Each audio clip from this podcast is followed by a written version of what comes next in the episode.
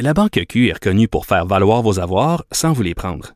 Mais quand vous pensez à votre premier compte bancaire, tu sais, dans le temps à l'école, vous faisiez vos dépôts avec vos scènes dans la petite enveloppe. Hmm, C'était bien beau. Mais avec le temps, à ce compte-là vous a coûté des milliers de dollars en frais, puis vous ne faites pas une scène d'intérêt. Avec la Banque Q, vous obtenez des intérêts élevés et aucun frais sur vos services bancaires courants. Autrement dit, ça fait pas mal plus de scènes dans votre enveloppe, ça. Banque Q. Faites valoir vos avoirs. Visitez banqueq.ca pour en savoir plus. Cube Radio. Il connaît tous les dessous de la politique. L'économie, la santé, le transport. Chef du bureau d'enquête de l'Assemblée nationale. Antoine Robitaille. Là-haut sur la colline. Cube Radio. Et oui, on est en direct du Cochon de Cube à Québec. C'est jeudi, donc euh, plein d'activités. Vraiment, la, colline euh, fourmille aujourd'hui. Surtout qu'hier, on a euh, présenté une nouvelle partie du, de l'Assemblée nationale. Hein? 20 la- L'Assemblée nationale s'est- agrandie de 20% D'ailleurs, on en discutera avec François Paradis, président de l'Assemblée nationale. Et on va parler des travaux, on va parler de... C'est tout enregistré déjà, je vous dis, c'est une entrevue euh, à écouter. De, transparence, euh, évidemment, et de, et de patrimoine. Est-ce que l'Assemblée nationale, au fond, est euh, souveraine et absolument au-dessus des lois en matière de patrimoine? Moi, ce que j'ai compris de la réponse de M. Paradis, c'est que c'est oui. On va en discuter d'ailleurs du patrimoine et de l'Assemblée nationale avec un historien de l'Assemblée nationale euh, par la suite. C'est Gaston Deschênes qui sera avec nous. Puis on finira l'heure avec Christian Rioux à Paris sur les élections européennes. Mais aussi, on va discuter de Boris Johnson en, Angleterre qui est rattrapé par certaines de ses déclarations électorales et référendaires. Alors, euh, ça va être une heure complète. Surtout qu'on commence ici dans le Cochron avec un compteur en studio. Évidemment, il couche ici dans, le- Cochron, le- le compteur. et une vadrouilleuse qui s'est bien amusée ce matin. On écoute tout de suite sa musique de présentation. la joie. Bonjour, bonjour les hirondelles, il y a de la joie.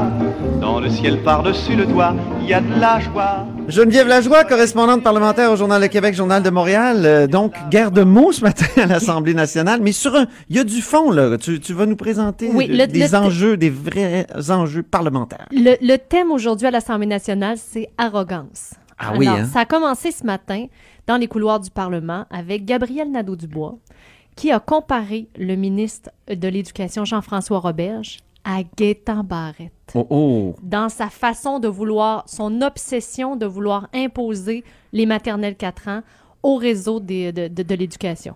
Al- Alors là, ça, ça a mis le feu C'est toi qui as posé la question, qui a insisté, En et fait, on a c'est- c'est l'extrait. mon collègue de Radio-Canada qui a posé la question, mais moi, j'ai Ah oui? insisté pour qu'il nous réponde. Oui, on peut On a l'extrait, oui. La dernière fois qu'on a eu un réseau de services publics gouverné par quelqu'un qui n'écoutait aucun expert, ça s'est très mal terminé. Je vous laisse deviner. Ben, je sais pas. qui? Ben, je pense, Jean-François Roberge, là, c'est le Gaétan Barrette 2.0. Oh! Ouais. La bombe était lâchée. Mais on sentait qu'il voulait le dire. Oui, hein? Ça le démangeait. Alors, euh, je, je l'avais senti moi aussi. Et euh, bon, visiblement, il s'est lâché lousse. Et euh, sa collègue porte-parole en éducation, Christine Labrie, qui a repris la formule en chambre au Salon Bleu. Oh, ben là, c'est une stratégie, c'est clair. Ben, je pense pas Concerté. parce qu'à la base, Gabriel Nadeau-Dubois, on a vraiment eu l'impression qu'il sortait ça comme ça. Mais écoutez, là, je Oui. peux pas, je suis pas dans sa tête. Hein? Mm. Mais, on- Mais presque. mais, mais là, ce matin, parce C'est ça, voulait- une bonne il, reporter, il là. voulait pas le dire au début, donc euh, il Ah. a fallu, tu sais, quand même le, le- le grappiller un petit peu, là, essayer de, le- de, de, Ça a eu des effets sur Twitter tout de suite, hein, je pense, cette déclaration-là de, de GND. Oui, Gaétan Barrette a aussitôt réagi. Euh, il a parlé de petite politique de la part de GND. Euh, il a demandé même là, il demandait des excuses de la part de GND. Alors nous, nous en- entre journalistes, on se posait la question des excuses pourquoi? Pour avoir l'avoir comparé, pour avoir comparé Gaétan Barrette à... C'est difficile de voir dans quelle mesure il pourrait s'excuser. Quoique dans l'extrait, on sent que être Gaétan Barrette comme ministre, ça veut dire de l'arrogance, ne ça. pas écouter, d'insister, de bulldozer. Et justement, à l'instant, avant d'entrer en onde, euh, GND euh, de dire « je persiste et signe, il n'y a pas Oh. question qu'on s'excuse On peut écouter Christine Labrie, euh, à- qui est députée de Sherbrooke, de Québec solidaire, à l'Assemblée nationale. L'attitude du ministre rappelle de très, très mauvais souvenirs aux Québécois. On a déjà vu ça ici, un ministre qui veut imposer une réforme malgré tous les signaux d'alarme. L'arrogance, le manque d'écoute des besoins du milieu, on reconnaît ça. Le ministre nie la réalité, il refuse de voir ce que les études nous disent et il persiste à imposer sa promesse électorale. Et pourtant, tout nous montre qu'on pourrait utiliser beaucoup plus efficacement les milliards qu'on veut investir en petite enfance. Monsieur le Président, est-ce que le ministre est en train de devenir un Gaëtan Barrette 2.0? M'excuse, non, m'excuse, non, laissez-moi, s'il vous plaît, s'il vous plaît, du calme. Oh, Christine Labrie, elle a du mordant? Oui, oui, oui, tout à fait. Euh, non, euh, une attaque bien plantée. Et on a senti quand même le ministre Roberge, parce qu'on on lui a posé la question, nous, Oui. après, euh, bon, est-ce que vous, vous, vous êtes content de, de, de, de vous, vous êtes fait comparer à Gaétan Barrette? Puis euh, j'avoue qu'on l'a senti un peu déstabilisé. C'est sûr que j'espère pour lui que ça ne collera pas parce que c'est vrai que c'est une attaque euh, qui pourrait faire mal. Euh, mais euh, le premier ministre François Legault est aussitôt venu à, à la rescousse de son ministre de l'Éducation, a dit que c'était complètement farfelu. Il a dit, il a dit ça en riant en point de presse ce matin, mais voyons, c'est complètement farfelu. Euh, donc euh, voilà, donc c'est l'arrogance aussi parce que Oui, ça c'est le thème de l'arrogance parce que ce matin aussi, le premier ministre François Legault n'a pas exclu de garder les parlementaires à l'Assemblée nationale une partie de l'été parce qu'il veut faire adopter absolument son projet de loi 9 sur l'immigration, sur la modernisation de- du système d'immigration, et le projet de loi 21 sur la laïcité de l'État, les signes religieux et compagnie. Euh, donc, euh, mais sauf que là, il reste deux semaines Ben oui, de, puis de Parlement. Le premier ministre a carrément dit dans l'idéal, il n'y aurait pas de baillon. C'est ça. Mais Il y avait déjà évoqué le baillon. l'idéal. oui. On- il avait déjà évoqué le baillon, mais là, ce qu'il a expliqué, c'est que finalement, il a plutôt brandi la menace de garder les parlementaires à l'Assemblée nationale Ah. plus longtemps pour les faire adopter. Comme ça, il ne porterait pas l'odieux d'avoir imposé, Hmm. forcé l'adoption par un baillon.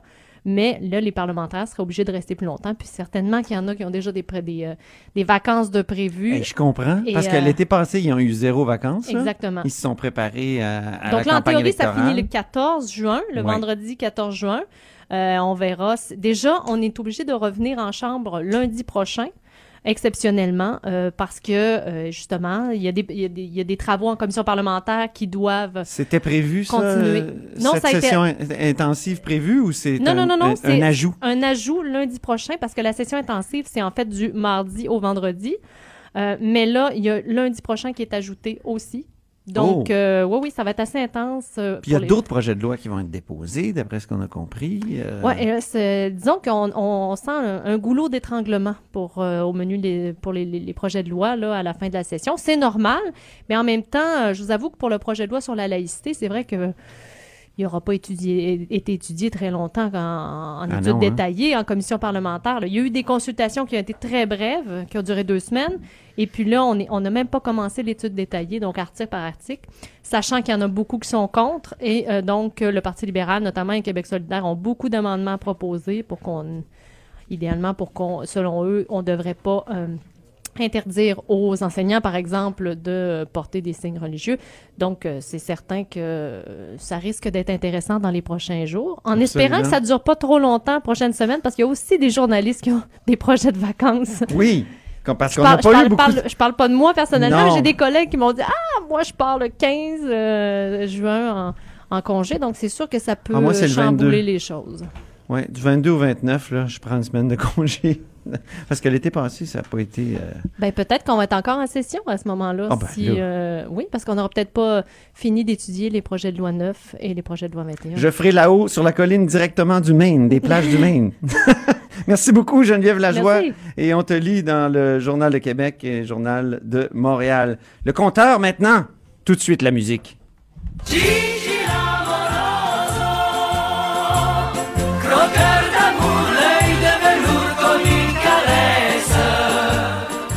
Croqueur euh, d'amour, croqueur de chiffres surtout, notre Jean-François Gibault, compteur et accessoirement directeur de la recherche à QMI. Et là, il y a du, euh, comment dire, un, un- vraiment un bon rapport du vérificateur général aujourd'hui, de la vérificatrice générale pour être plus précis. Oui, euh, Madame Leclerc aujourd'hui qui a croqué les dirigeants de sociétés d'État. Ils se sont fait solidement croquer. Euh, fort intéressant. euh, ce que Madame Leclerc nous dit, c'est qu'en réalité, dans le cadre d'autres travaux, euh, elle a remarqué des situations qui touchent la rémunération. Essentiellement, là, on parle de, la direction d'investissement Québec, de la SAQ, de l'Auto-Québec, de commission scolaire, du Musée national des beaux-arts. Non seulement elle s'est rendue compte d'abord que leur salaire augmentait beaucoup plus vite que les dirigeants des ministères, par exemple, ministère de la Justice, de l'Éducation, de la Santé, ainsi de suite, et que deuxièmement, il y avait beaucoup de cachettes. Ben oui, c'est un vu- problème de transparence, de en plus d'être un problème de salaire euh, De niveau, ça comme- bonifié de Ouais. toutes sortes de manières. Là, ouais. Exactement. Donc, la, la, la première des choses qu'elle observe, c'est qu'elle dit il était déjà payé plus cher que les sous-ministres qui s'occupent des ministères, mais l'écart s'agrandit. Puis elle dit c'est toujours la même affaire. Hein? On nous dit ouais, mais ces gens-là dans le secteur privé font plus cher. Alors si on veut embaucher les meilleurs, ben il faut augmenter leur salaire. Mais elle dit Ah, attends, c'est un bon argument quand même. Parce Ah, qu'on ben- sait que c'est un, un des problèmes avec les informaticiens euh, au gouvernement du Québec. Euh, Ben, justement, pour mais- retenir les talents, parfois, il faut euh, cracher un peu euh, le bacon. Oui, Antoine. Pour être Oui, vulgaire. Antoine, Oui. mais ce que la question que Mme Leclerc pose, c'est pourquoi c'est vrai pour seulement certaines personnes? C'est ça. Pourquoi c'est vrai quand on dirige euh, l'Auto-Québec, mais c'est pas vrai quand on dirige le ministère de l'Éducation? Ah. Pourquoi quand on parle, tu parlais d'ingénieurs, Antoine, quand on parle d'ingénieurs, c'est ben oui, ça serait le fun d'en avoir plus puis de pouvoir les payer. Qu'est-ce que vous voulez? L'argent, c'est pas infini. Mm. Mais c'est drôle, quand on parle du Musée des Beaux-Arts ou quand on parle de la SAQ, ben là, ce raisonnement-là, il tient pas. Là, il faut le faire, puis il n'y a pas de conditions. C'est la première des choses que euh, la, la, la, la, vérificatrice générale nous fait comme éditorial. Puis Ouais. ça, je voulais en parler. Euh, on a une VG cette fois-ci qui, oui, a fait son travail de vérification, mais là, c'est vraiment, elle a pété sa coche. Là. Ouais, Et hein? au- au-delà de la vérification, elle pose des questions éditoriales, c'est-à-dire, mais de quel droit on décide que certains dirigeants, faut à côté le secteur privé, et d'autres dirigeants, ben non, euh, si on n'a pas le meilleur candidat, ben on s'en passera. Et Ah oui, deuxièmement, c'était- excellent. On peut entendre un échange entre la vérificatrice générale et Pascal Dugas-Bourdon de QMI. oui. Comment vous qualifiez l'attitude des, euh, des deux organismes, des deux sociétés d'État qui ont rejeté vos recommandations? Mais c'est certain qu'on n'est pas d'accord avec leur réaction. Et euh, c'est ce qui me, ra- me- ce qui me laisse perplexe. Dans, dans les deux cas, euh, dans un cas, ils disent, bon, OK, au niveau de la transparence, on considère qu'on est correct, mais on va faire encore mieux. Donc, c'est euh, ce que euh, SAQ nous dit. Mais pour les trois autres recommandations, ils ne les acceptent pas. Dans le cas d'Investissement Québec, même pour la transparence, ils disent, on le fait déjà correct, on fera pas mieux que, que, que ce qu'on fait. Euh, c'est certain qu'on a réagi à cette euh, à ces commentaires-là Euh, et euh, la réaction qu'on a eue, c'est de dire ben écoutez notre rapport parle de lui-même et euh, qu'on n'est pas d'accord avec euh, la, les commentaires qu'ils ont fait et la réaction qu'ils ont fait. Vous avez dit que vous étiez surprise. Est-ce que le terme, c'est pas plutôt choqué, insulté? Non non je, non c'est- ça, je- mon, mon travail ne, ne m'insulte ou ne me choque que rarement alors j'ai été surprise. Ouais. Je pense que c'est un euphémisme. C'est un euphémisme, mais euh, il y a un vieux dicton qui dit faute avouée à moitié pardonnée, mais là, euh, il avoue pas à moitié là. Et c'est ça que nous dit Madame euh, Madame Leclerc. Et euh, en fait, ses propos réfèrent, je vous résume la situation. Les bonnies à la signature. Donc première petite cachette. Dans certains cas, un nouveau euh, arrive un, un nouveau PDG, un nouveau patron. Il signe son contrat. Whoop, 25 000. Bravo pour avoir signé la feuille. On te donne 25 000 dollars, des fois 50 000 dollars. Et Ah, surtout, ouais. on ne le déclare pas. Un bonnet à la signature Un bonnet non à la déclaré. signature. Pire que ça, le, le monsieur et la madame quittent. Et là, dans son, euh, il y a un décret gouvernemental pris par le Conseil des ministres qui mentionne c'est quoi les conditions de départ. Est-ce que c'est un mois de salaire par année travaillée, c'est le classique.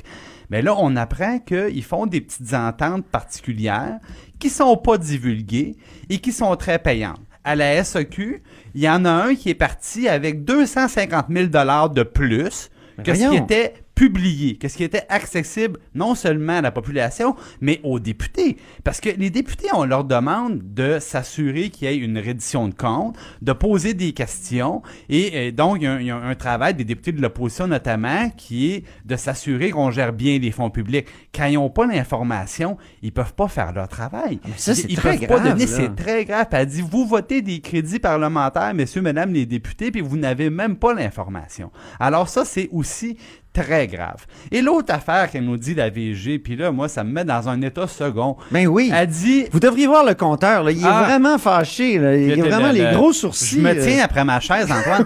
Elle nous dit ce qu'on savait déjà un petit peu, c'est-à-dire on- euh, y a un gros salaire de base, puis là on donne des bonnets à la performance. Et là le mot clé ici c'est performance parce que ce qu'elle nous dit dans le fond, c'est que performance ou pas, ils ont tout le temps leur boni. Ah oui. Puis elle, elle- elle donnait l'exemple de la SEQ, hein. Si t'es bon Antoine, 30% de plus. C'est pas rien, 30%. là. C'est pas un petit boni, là. 30%. Chez les fonctionnaires en passant, ça existe à peu près pas. Non. Et là, elle dit, c'est drôle, hein? Ça, 30%, c'est le maximum. Ça, c'est quand t'es le Sidney Crosby de la gestion, hein?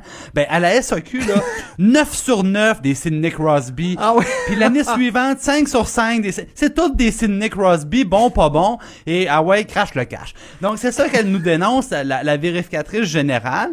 Et euh, ça montre bien le portrait de la réforme. Puis moi, ce que ça me dit, là, Ouais. C'est il y en a un qui est passé en tout du radar, puis il est très chanceux. Il s'appelle Guy Leblanc, notre nouveau PDG d'Investissement Québec. Ah ben oui. Parce que il est- vient d'être nommé, il là. vient d'être nommé. Alors, la, la- la vérificatrice, elle avait un petit tableau dans ses mains. Elle dit, regardez, elle dit, un sous-ministre qui s'occupe de nos enfants ou de nos malades, là, quand ça gagne 250 000, là, c'est notre meilleur. Elle dit, dans les sociétés d'État, c'est drôle. Elle dit, quand tu gères des loteries, tu peux gagner 500 000. Quand tu gères des bouteilles de vin, tu peux gagner 500 000. Oh, c'est bon. Ben, le nouveau PDG, lui, il, il a fait doubler la mise. On le paye un million de dollars par année Ben au, oui. au maximum. Et ce qu'elle nous dit, là, la vérificatrice générale, a dit, ils prennent plaisir à se comparer avec le secteur privé. Mais le secteur privé, ils sont pas dans un contexte de monopole. Ils sont pas, elle, dit, c'est pas vrai qu'on peut prendre une société d'État puis dire, c'est exactement la même réalité de gestion qu'une entreprise privée. Alors, elle dit, ils vont se comparer, par exemple, ils, ils vont prendre 20% de la comparaison avec d'autres sociétés d'État dans d'autres provinces ou d'autres pays.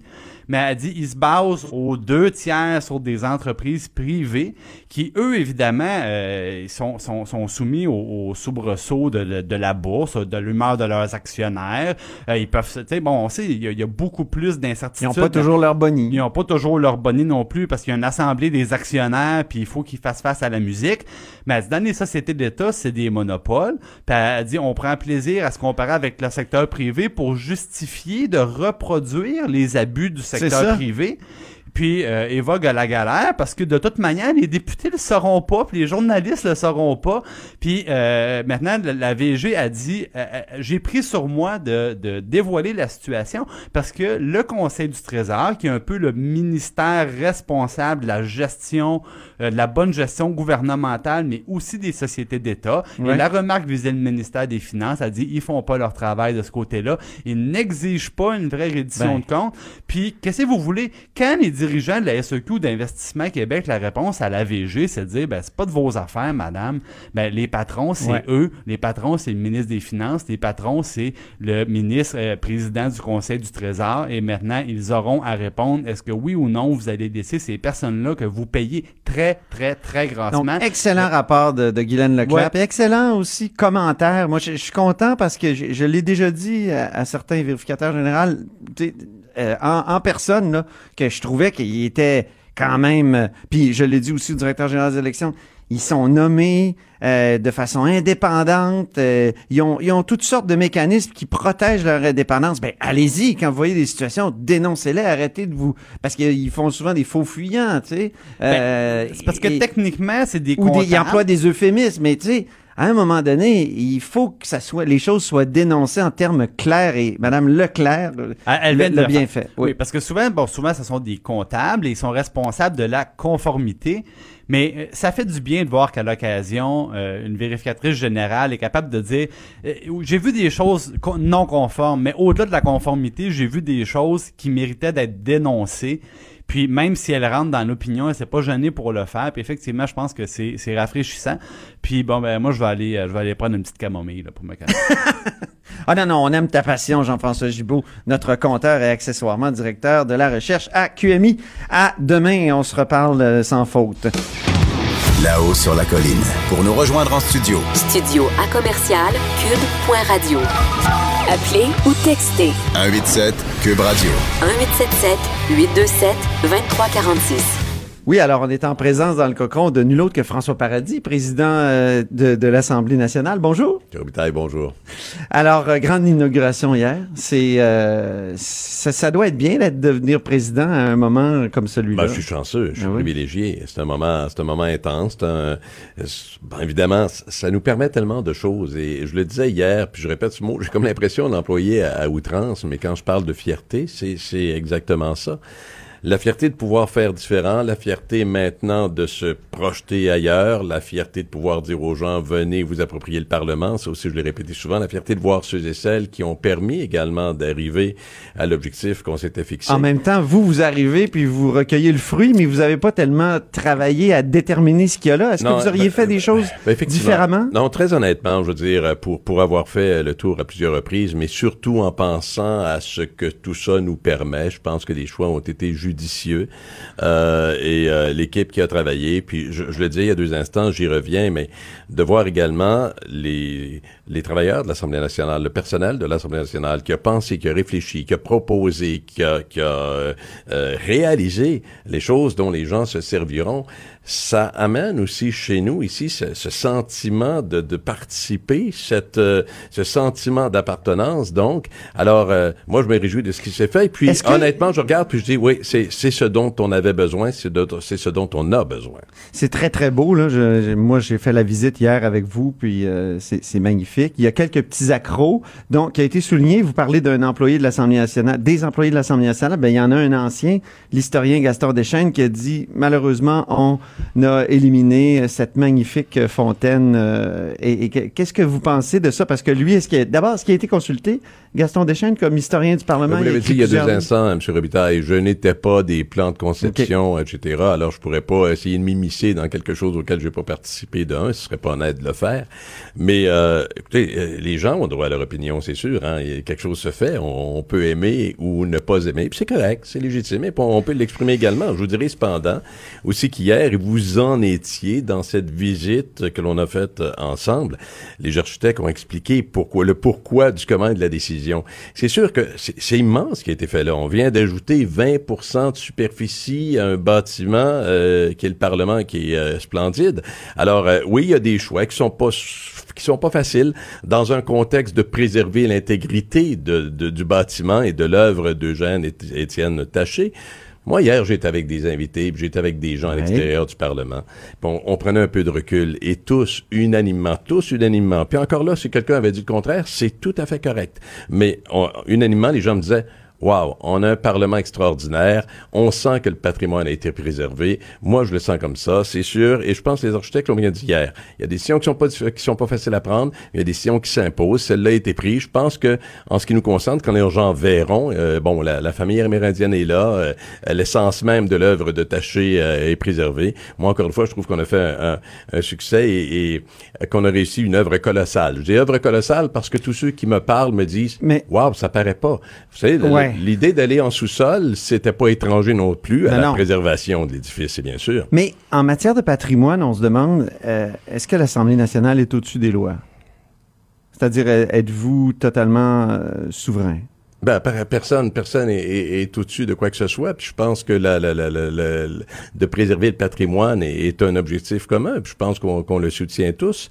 Dans le cas qui nous occupe, encore une fois, puis j'aimerais bien pouvoir embarquer puis vous dire, ben écoutez, autour de la table, ici d'ici, puis ici de ça, je n'y étais pas. Oui, c'est ce que je sais maintenant, ce que je vois maintenant, moi en tout cas, euh, pour ma part, je, je comprends et, et je j'applaudis au résultat et, et je, je constate l'effort de préserver l'intégrité d'un bâtiment. Moi, je ça, dis même des pourra lois, discuter, euh, euh, François Paradis, parce que c'est c'est important. là. Il y a des gens qui sont propriétaires de maisons classées historiques, qui peuvent à peu près rien faire, euh, qui, qui souvent se plaignent qu'on peut pas euh, planter un clou sans, sans avoir le ministère sur le dos.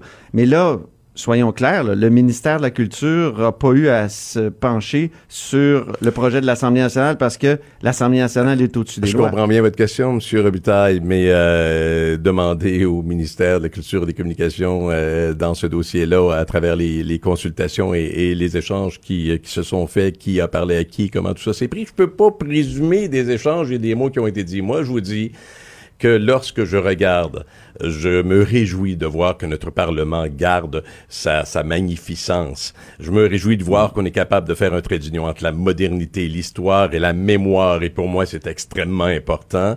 Ça n'a pas dû être des décisions faciles, mais j'étais pas à la table pour décider de qui disait quoi. Simplement, on est à l'étape, on des- peut dire, M. Ruptail, on est à l'étape, on peut dire maintenant, réjouissons-nous d'avoir un outil que tous maintenant regardent en disant, wow, j'ai eu des... Ah non, c'est ça, je veux pas cracher dans la soupe. A- C'est magnifique, je, suis d'accord avec vous. Sauf que vous êtes là, vous allez probablement être là pour quatre, sinon huit ans. Alors, le patrimoine, il, Il est va se reposer. Vous le savez. La, la question du patrimoine va se reposer parce que il faut refaire le salon Ouais. bleu, il paraît. Ouais. Il faut refaire le salon rouge, si je ne m'abuse. En tout cas, il y a beaucoup de travaux là qui sont prévus. Alors, Le bleu, éventuellement, dans un avenir euh, pas très rapproché, mais oui, c'est sur la, la table et les gens commencent à réfléchir. D'ailleurs, chacune de ces actions-là suppose que tous les parlementaires sont appelés à prendre des décisions, évidemment. Vous le savez, vous savez comment ça fonctionne.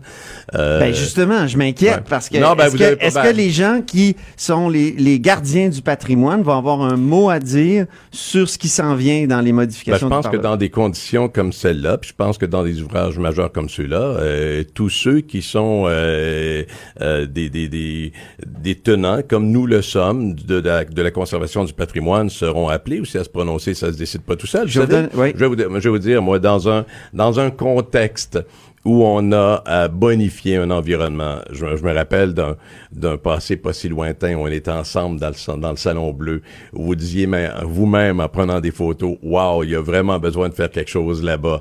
Euh, il est clair que déjà, dans une perspective plus lointaine, de consulter pour euh, améliorer le salon bleu, le rénover, le mettre aux normes, de réfléchir à la technologie dans l'efficacité des travaux des parlementaires, dans cette communication que l'on veut avec les citoyens, jusqu'où on va aller déjà.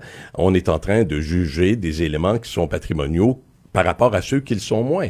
Et, et soyez convaincus que cette euh, sensibilité-là, moi, je la ressens assurément. Mais euh, est-ce qu'il va y avoir des historiens qui vont se pencher ou ça va être le bureau de l'Assemblée nationale qui va décider ce qui est patrimonial ou non? Vous savez, on, on est, on est à, on n'est pas à, à la conclusion d'un- de, de vie ou de plan à être proposé. Moi, ce que je vous dis, c'est qu'à travers des décisions importantes comme celle-là, tous ceux qui ont l'expérience, euh, la sensibilité euh, et ces consultations, en tout cas pour moi, doivent être faites dans un sens très large. Tous ont le droit de donner leur avis. Est-ce que l'Assemblée nationale devrait, ou le Salon Bleu devrait devenir un hémicycle, par exemple? ben- un hémicycle, donc une demi-lune. Là. Il y a- on- je me souviens de Sylvain Pagé, un ancien parlementaire, qui proposait ça. Hier, j'ai- compris que c'était vraiment sur le tapis. C'est possible que le Salon Bleu devienne un hémicycle. Savez-vous ce qui est intéressant, c'est que dans le contexte on décide de changer des choses, on pourrait faire l'exercice ensemble, vous et moi, pour dire quels sont les pour, quels sont les contre. Euh, et il y en aura des pour et des contre. Pour l'instant, on est à l'étape où les gens euh, se font des images, réfléchissent. Vous savez, je suis à lui, j'ai le grand privilège, euh, avec ma, ma venue à la présidence, d'avoir aussi le poste de président de l'Assemblée des parlementaires francophones euh, de la francophonie, ce qui, ce qui m'a permis d'aller évidemment siéger à, à des sessions là-bas comme président. J'ai eu à siéger dans un hémicycle, euh, évidemment. Ouais. Avez-vous aimé ça? Bruxelles. C'est une configuration tout à fait différente qui fait en sorte que les gens dans cette configuration-là, nous on a une configuration britannique, dans cette configuration-là, il y, a un, il y a un regard que certains diront plus direct avec la présidence évidemment. Alors c'est pas c'est pas carré, on comprendra ce qu'est un hémicycle. Est-ce que c'est ça que ça doit devenir encore une fois? Je serais pas celui qui dit qui, qui va dire on je serais pas celui qui va dire on doit se diriger là. Je pense Ok. que il y a des gens qui disent qui, qui tiennent à la configuration britannique, il y a des gens qui tiennent à une configuration modifiée et euh, ce sera au bénéfice évidemment des travaux d'efficacité mais surtout au terme d'une consultation qui mènera à une décision commune. Et c'est c'est comme ça qu'il faut, qu'il faut fonctionner maintenant. Moi moi je crois à ça. Euh, quand il y a des choses qui doivent être faites, je, pré- je préfère que tous en aient parlé, que tout ait été mis, ait été mis sur la table pour arriver à un consensus permettant une action qui sera commune et dont tous se réjouiront par la suite. Euh, votre prédécesseur euh, a fait des, choses hein, très bien, a fait beaucoup de choses. euh, il, était bon à l'Assemblée nationale et tout ça, mais il y a eu beaucoup de controverses autour de la transparence. On sait qu'il y a l'article 34 de la loi d'accès à l'information qui bétonne un peu, qui, qui, rend opaque l'Assemblée nationale.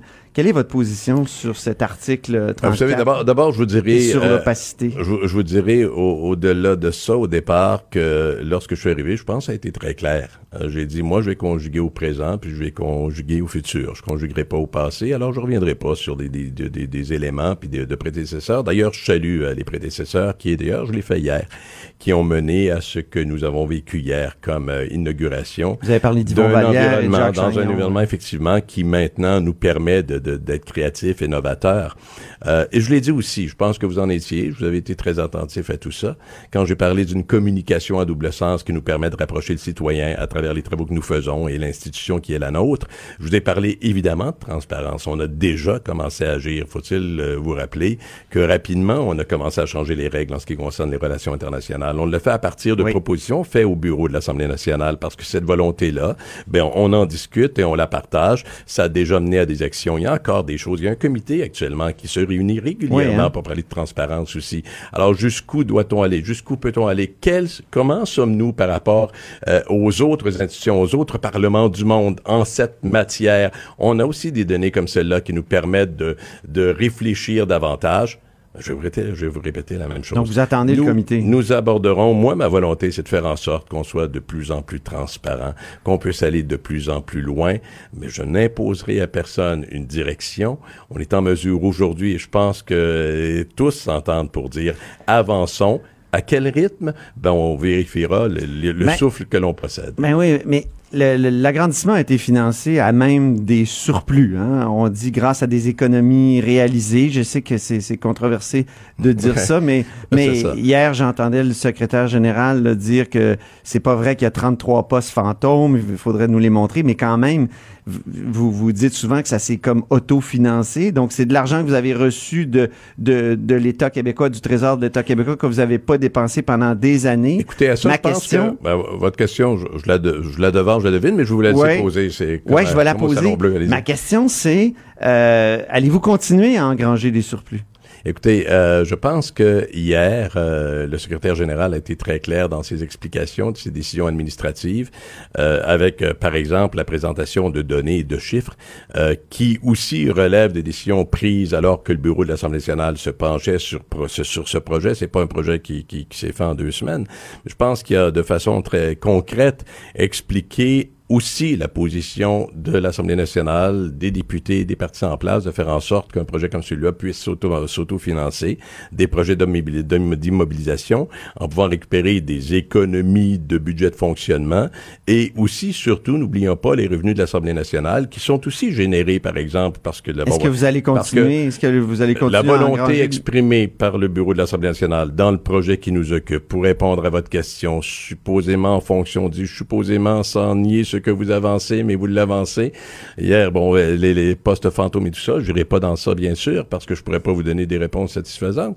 Moi, ce que je vais vous dire, c'est que les décisions qui ont été prises ont mené d'un commun accord à une façon de faire faisant en sorte qu'on ne serve, qu'on ne se serve pas d'argent neuf pour avoir un, un, un, un espace. Est-ce que vous allez Pour continuer? avoir un espace qui nous permettra de devenir ce que l'on souhaite être et d'avoir une démocratie encore plus participative. La décision a été prise. On parlera au bureau de l'Assemblée nationale. Quel bel environnement pour échanger et prendre des décisions communes. Je m'imagine, vous, à ma place, en train de questionner quelqu'un. Comment se fait-il? Qui vous répond. Pensez-vous que j'aurais une Je- habileté à le faire? Ah, vous auriez incité peut-être encore plus que moi pour avoir une réponse, puis je sens que je ne l'ai pas. Mais vous avez aimé la visite hier. Je l'ai senti dans vos yeux. Oui, j'ai aimé. Oui, je pense qu'il y a des petites verrues, mais euh, qu'est-ce que vous voulez? Je pense qu'on a sacrifié le patrimoine pour la, la sécurité à Ben certains oui, c'est- bien. Je Vous exprimez votre opinion, puis c'est- excellent. Mais euh, d'autres verront les choses différemment. L'important, c'est que lorsque je suis convaincu, M. Robitaille, que lorsque vous vous présentez devant l'Assemblée nationale, il y a une espèce de fierté qui vous Ah, mon Dieu, et de travailler certain. et de l'avoir et de ressentir certain. ce que ces murs nous apprennent. Moi, là, je vous dis. Mais je vais vous faire une critique. Ben, Euh, ce- le film qui est, qui est Ben. diffusé, où on, qui est très beau, facture, euh, je veux dire, la facture est magnifique. Il y a, il y a des, il y a des, euh, ça s'appelle Confluence. Ouais. Ça, ça va être diffusé, je pense, euh, aux, aux jeunes euh, qui vont venir ben, visiter ceux, à, l'Assemblée. tous ceux qui viendront visiter l'Assemblée. pas Mais là, on voit un l'Assemblée bébé à l'Assemblée nationale, on voit des gens faire du vélo à l'Assemblée nationale, on voit des gens qui dansent dans la bibliothèque, mais on parle pas d'histoire. Il y a- ben, je veux dire, quand on va visiter des, des parlements ou, mettons, le, le, le centre, le musée de la Constitution à Philadelphie, euh, les Américains euh, nous donnent des repères historiques. Là, on est dans l'évocation un peu poétique, mais il n'y a rien sur l'histoire du tellement Parlement. extraordinaire de je voir. trouve ça triste, Ben, ce film-là. ah, c'est dommage que vous soyez triste. J'aimerais tellement vous vous vous, vous faire sourire. Mais- non, mais mais regardez-le. D'abord, je vais dire une chose en ce qui concerne Confluence que j'ai que j'ai hâte que les gens puissent voir ce film-là. Si ce n'était que de moi, je le partagerai partout.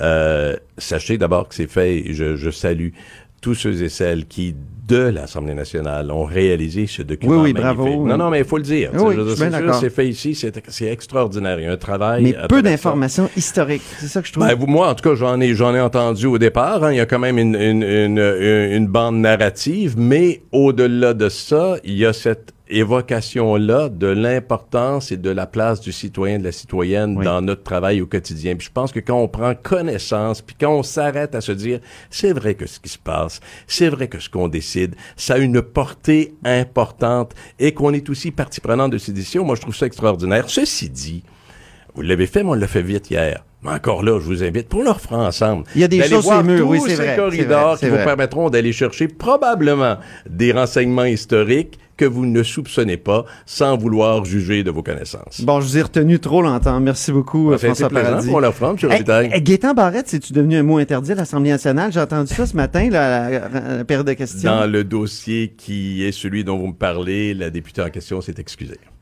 Puis vous n'avez pas retiré le mot Gaétan Le- Barrette comme une insulte. excusé. OK, parfait. Merci beaucoup. Merci. Au plaisir. Au revoir. Chef du bureau d'enquête de l'Assemblée nationale. Antoine Robitaille. Là-haut sur la colline. Eh bien, on va tout de suite rejoindre justement l'historien dont je parlais dans cette entrevue avec euh, l'Assemblée nationale, le président de l'Assemblée nationale, euh, François Paradis, Gaston Deschênes lui-même. Bonjour, Gaston. Bonjour. Qui Ça est va bien? Euh, oui, euh, Gaston, vous avez travaillé combien d'années à l'Assemblée nationale et combien de livres vous avez 30 publiés 30 sur 30 l'Assemblée nationale? 30, 30 ans moins 2-3 jours. Ah 30 oui? ans moins 2-3 jours, oui, c'est ça. Moi, j'ai commencé, hein, je, je- je pense que je peux expliquer un petit peu pourquoi j'ai réagi de la manière, de cette manière. J'ai commencé, moi, à l'Assemblée nationale, à l'information. J'étais le premier professionnel embauché Ah au pro- premier bureau d'information en avril Pardon, 1960. Gaston, on entend une radio en arrière de vous. Est-ce qu'il Oui, est on va possible fermer. de l'éteindre? Oui, On merci.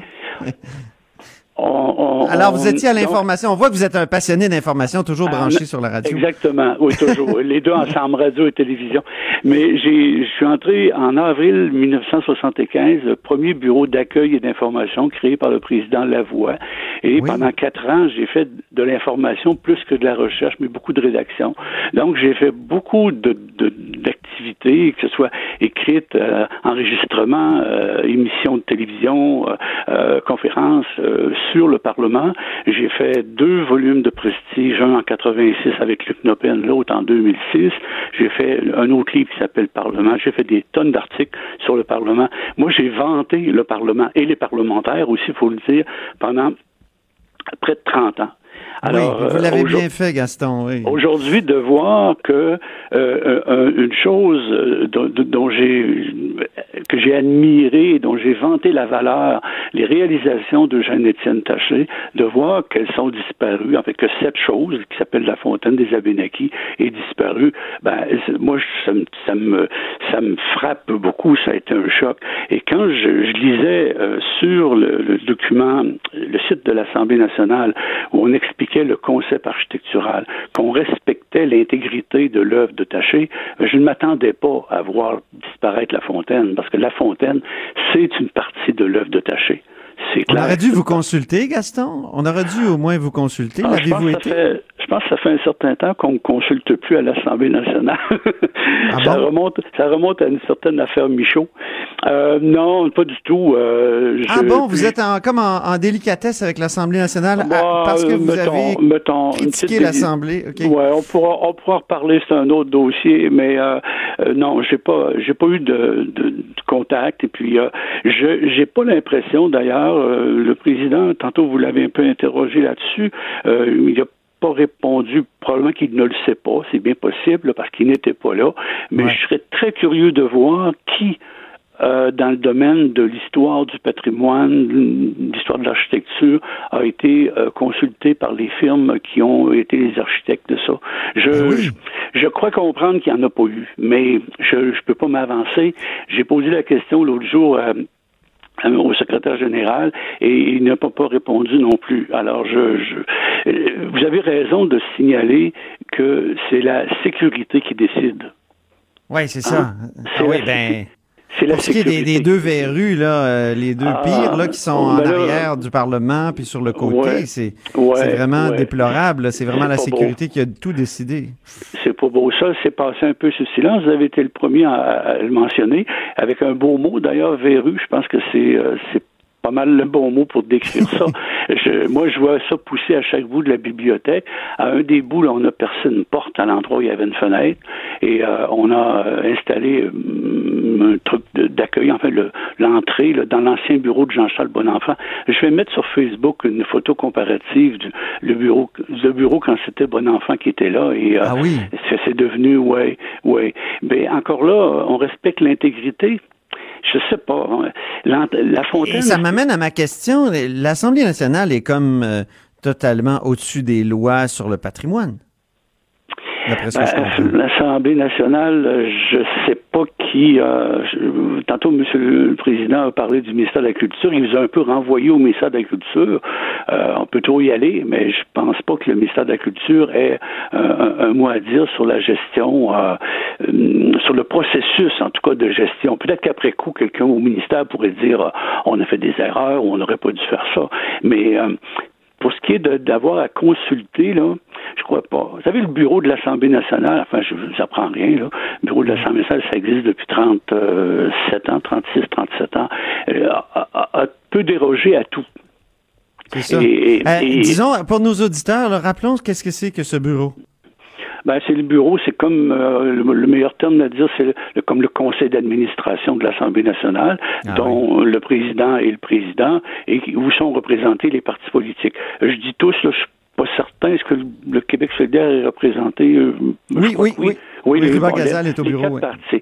Alors, c'est le conseil d'administration, il décide ou non, et comme les quatre partis sont là, ben, au Parlement, vous savez comme moi, hein, quand les quatre whips décident quelque chose, là, euh, comme en chambre en procédure, quand les quatre les, leaders décident quelque chose entre eux, euh, le président suit ce que les leaders décident. C'est, c'est un peu comme ça que ça fonctionne. Alors, le bureau décide, le bureau a, peut déroger. Euh, moi, ce qui vous avez tantôt soulevé la question des, euh, du budget. Euh, ça, ça mériterait que des, un bureau d'enquête se, se, se penche là-dessus. Là. Je, je nommerai pas quel bureau d'enquête. non, mais c'est vrai parce que on- c'est un peu mystérieux. C'est, c'est, c'est unique hein, euh, dans l'administration publique. Alors, c'est pas comme un ministère, mais le budget de l'Assemblée est déterminé par l'Assemblée. Il demande, euh, si j'ai bien compris, au Conseil du Trésor, nous avons besoin de tant d'argent. Le Conseil du Trésor lui verse l'argent. L'Assemblée fait ce qu'elle veut, c'est normal avec. Et s'il reste de l'argent, peut le garder. Ça, ça, c'est tout à fait différent des ministères. Là.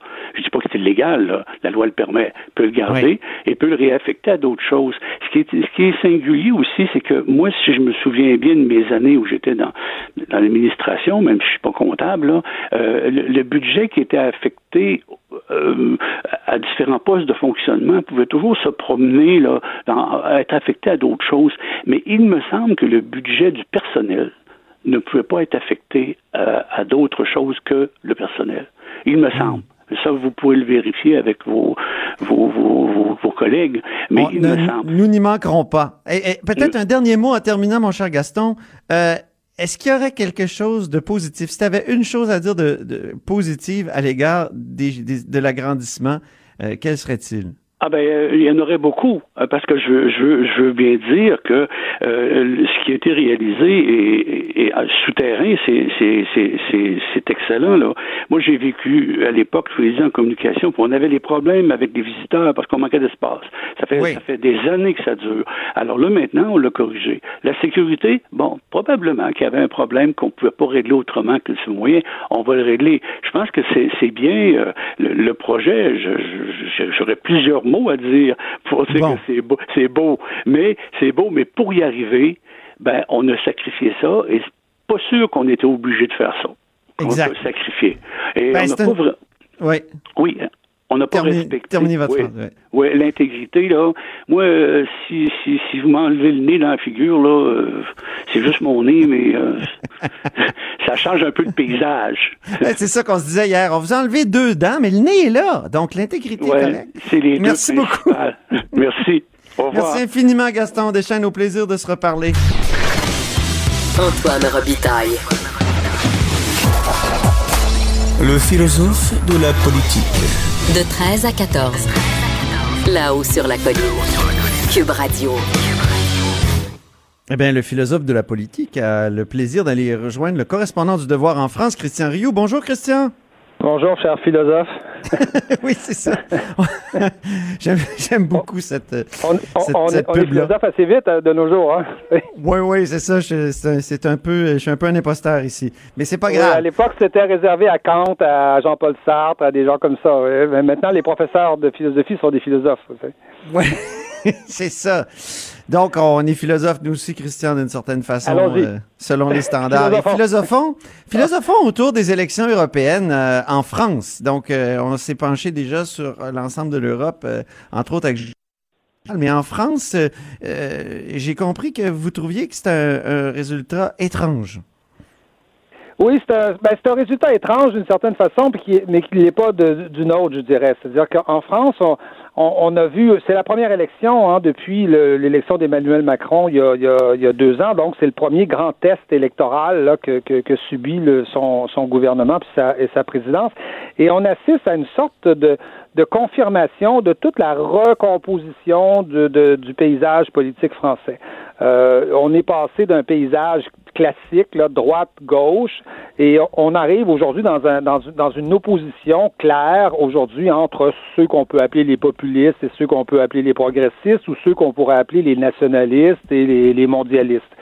Et c'est vraiment l'élection confirme euh, confirme vraiment ça. Donc l'opposition Marine Le Pen euh, euh, Macron, euh, Le Marine Le Pen se confirme comme la, la, la, la- la force d'opposition. Le ralliement national est la seule force d'opposition euh, en, en France véritable. Et, et évidemment euh, le, le parti d'Emmanuel Macron. Mais en même temps, on a l'impression que qu'il y a à peu près personne qui a gagné cette élection-là. Tout le monde se félicitait, par contre, euh, sauf les, les- les républicains et la droite classique qui, eux, ont connu euh, une vraie, une vraie dégelée. Tout le monde se félicitait. Ah, ça fait penser à la BBM, à- au BBM à la radio au, au Québec. Il y a toujours, tout, tout le monde y voit quelque chose de positif. Oui, tout le monde est content. Donc, le, le- le ralliement national était content, évidemment, parce qu'il est arrivé premier. Euh, il y avait, et Macron avait dit, euh, c'est- moi qui vais arriver premier, donc il y avait un défi là. Par contre, euh, le- les, les, les gens du ralliement national, et, visiblement, n'ont pas élargi leur vote. Euh, Ils l'ont un peu approfondi. On sent que euh, de- de- dans les lieux où ils ont des élus, par exemple, ils ont là, euh, ils ont là une, une, une, une implantation plus forte, mais il n'y a pas un, un grand élargissement du vote du ralliement national, c'est plus une confirmation. Le- le- bon, la République en marche et, et Macron, euh, eux, avaient l'air de se féliciter alors qu'ils étaient normalement les perdants, sont arrivés deuxième, ils avaient dit qu'ils arrivaient premier, mais en même temps, on sent qu'ils ont plus que sauvé les meubles, c'est-à-dire qu'il aurait pu, euh, ça aurait pu, ça aurait pu être une défaite pour eux, et ils sont allés surtout euh, manger et gruger euh, la droite française. Hein? Il y a deux ans, on a, euh, Macron avait fait exploser le Parti socialiste français, qui est aujourd'hui à peu près Oui. à 5-6% dans les, dans, dans, dans les votes, hein, pour un parti qui a dirigé la France, le parti de François Mitterrand. Mais là, dans cette élection-ci, il s'est attaqué à la droite et le parti des, le parti de, de héritier de Charles de Gaulle, le parti de, de, de Nicolas Sarkozy, ce parti-là aujourd'hui fait 8% euh, dans les voix. C'est vraiment, c'est une catastrophe, c'est une vraie catastrophe et il est en train d'arriver à ce parti-là la même chose qui est arrivé, euh, qui, qui est arrivé au Parti socialiste il y a deux ans. Donc on, on voit bien cette espèce de grande recomposition qui est en train de qui est en train de se faire dans le paysage français. Et puis c'est pas juste en France, hein, ça se fait un peu partout aujourd'hui dans le monde. Ça va être permanent, cette espèce de, de- de recomposition-là, selon vous, Christian? Euh, écoutez, il y a beaucoup de gens qui disent que la droite et la gauche euh, c'est euh, c'est immanent quelque part à, à, la politique et ça, ça doit. C'est consubstantiel à la politique française. Oui, oui, et, et, ça doit. C'est eux qui ont inventé les expressions d'ailleurs droite-gauche. Hein. Et donc ça doit ouais. revenir nécessairement. C'est la droite et la gauche de l'Assemblée nationale. Et, et, donc ça doit revenir à un moment donné, mais il n'est pas exclu qu'on soit dans une parenthèse où les polarisations aujourd'hui ne sont plus vraiment celles de gauche, euh, celles de gauche et de droite. Oui, on a vu par exemple des gens démissionner, les, des gens du parti de, de, de, de, de Mélenchon, par exemple, d'extrême gauche, démissionner pour s'en aller au Front national. Vous voyez, c'est des mm -hmm. choses qu'on pouvait absolument pas imaginer parce qu'on trouve que euh, le, le, le, Mélenchon est trop multiculturaliste et pas défend pas suffisamment la, la laïcité. Donc, on s'en va au Front national. On voit des on voit des transferts aujourd'hui euh, de, de, personnel politique qui sont euh, tout à fait étonnants et qu'on pouvait absolument pas imaginer euh, à d'autres époques. Donc, on est vraiment dans une recomposition, c'est clair, du personnage du, du, du paysage politique. Est-ce que ça va durer? Euh, longtemps, c'est très, c'est très difficile, c'est très difficile à dire. Aujourd'hui, on se demande même si le, si euh, les, républicains, le, grand parti de la droite française, va, euh, va survivre dans le fond euh, aux, aux, années, aux années qui s'en viennent, parce que une partie de son électorat, dans le fond, est passée chez Macron, et l'autre partie, plus moins importante, mais quand même une autre partie est passée chez chez Marine Le Pen. Et en même temps, ça oui. change ces partis-là. Vous savez, le parti de Marine Le Pen, à, à 30, à, quand il représente le 25% de la population française, n'est plus le même que celui qui représentait 5 oui. et en même temps, le parti de Macron non plus. Il, il, il s'est recentré sur la droite. Euh, et oui. Macron est, est, dans un jeu d'équilibre un peu compliqué et on, on, nous dit que là, Macron a donné comme mot d'ordre, ben là, il faut s'occuper de la gauche parce que là, on est allé un peu à droite, on a bouffé des, des voix à droite. Là, il va falloir retourner à gauche parce qu'il y a les écologistes aussi qui ont fait, qui ont fait des progrès, qui sont peut-être les seuls gagnants de cette élection-là, qui ont fait 13 ah ben oui. a été la surprise du vote. Voilà. Parlons rapidement, euh, Christian, de, de, de l'autre côté de, de, la Manche, euh, un artisan du, du, Brexit qui est dans de beaux draps, Boris Johnson, ex-maire de Londres et pressenti pour devenir peut-être premier ministre euh, du Royaume-Uni. Mm -hmm. Écoutons donc euh, une déclaration qu'il avait faite en 2016 lors de la campagne référendaire du Brexit. June the 23rd, we can take back control of 350 million pounds a week. And spend on our priorities here in this country, including on the National Health Service. We can take back control. Donc, euh, il disait, votons pour euh, le Brexit et on va se rapatrier finalement 350 millions de livres qu'on pourra investir euh, dans les programmes de santé. Et là, ces déclarations-là reviennent le hanter. Oui, elles reviennent le hanter et, il est même, ce qui est, ce qui est, ce qui est quand même assez euh, étonnant et surprenant, il est même poursuivi en cours et est obligé d'aller témoigner devant un tribunal. Euh, on l'accuse d'avoir euh, d'avoir menti euh, à la population. Là, c'est 350 millions de, de, livres. On sait que euh, c'est effectivement grosso modo le, le, moment, le, le, le montant théorique que le Royaume-Uni donne à l'Europe, mais on sait que le, oui. que, que, que, la Grande-Bretagne a négocié une sorte de, une sorte de, de rabais là-dessus, et puis qu'en plus, ben, l'Europe dépense de l'argent au Royaume-Uni, donc si on enlève tout ça, on se retrouve à 150 millions. Mais j'ai un peu l'impression que dans une poursuite légale là-dessus, on confond ouais. deux choses. C'est-à-dire, on confond ce qui est un crime ou un délit et ce qui est un péché. C'est peut-être un péché de mentir. c'est peut-être un péché de mentir. Puis la sanction n'est pas pénale. Dans, dans, dans la sanction, la sanction doit être euh, électorale. Eh, merci beaucoup, ben, euh, Christian Rioux. C'est assez, assez, puritain, je trouve, comme vision de, de la politique. On en reparlera sûrement. C'est ainsi que se termine euh, là-haut sur la colline. Merci beaucoup, Christian Rioux. Merci à l'équipe, Joanie Henry à la mise en onde, Alexandre Moranville et Véronique Morin à la recherche. Cube Radio.